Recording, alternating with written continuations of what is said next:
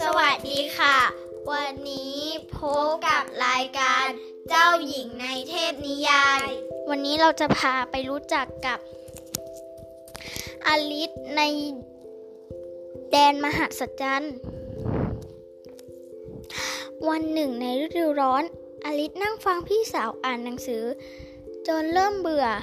แต่ทันใดนั้นเอง เธอก็เห็นกระต่าย ขาวใส่เสื้อกั๊กพกนาฬิกา แถมยังพูดได้ ด้วยความอยากรู้อยากเห็น เธอจึงวิ่งตามไปจนกระทั่ง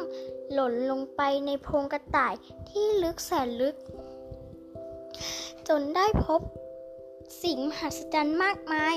ทั้งเค้กวิเศษที่กินและตัวหุดเล็กลงจนเกือบจะจมแม้กระทั่งแอ่งน้ำตาของตัวเอง และพฤติกรรมเพี้ยนเพี้ยนของสิ่งมีชีวิตในแดนมหัศจรรย์ แต่สุดท้ายเธอก็พบว่ามันเป็นเพียงความฝัน ดิสนีย์ได้นำนิทานเรื่องนี้ไปสร้างเป็นภาพยนตร์การ์ตูนอีกเช่นกัน โดยให้อลิซมีอายุประมาณ 9-12 ปี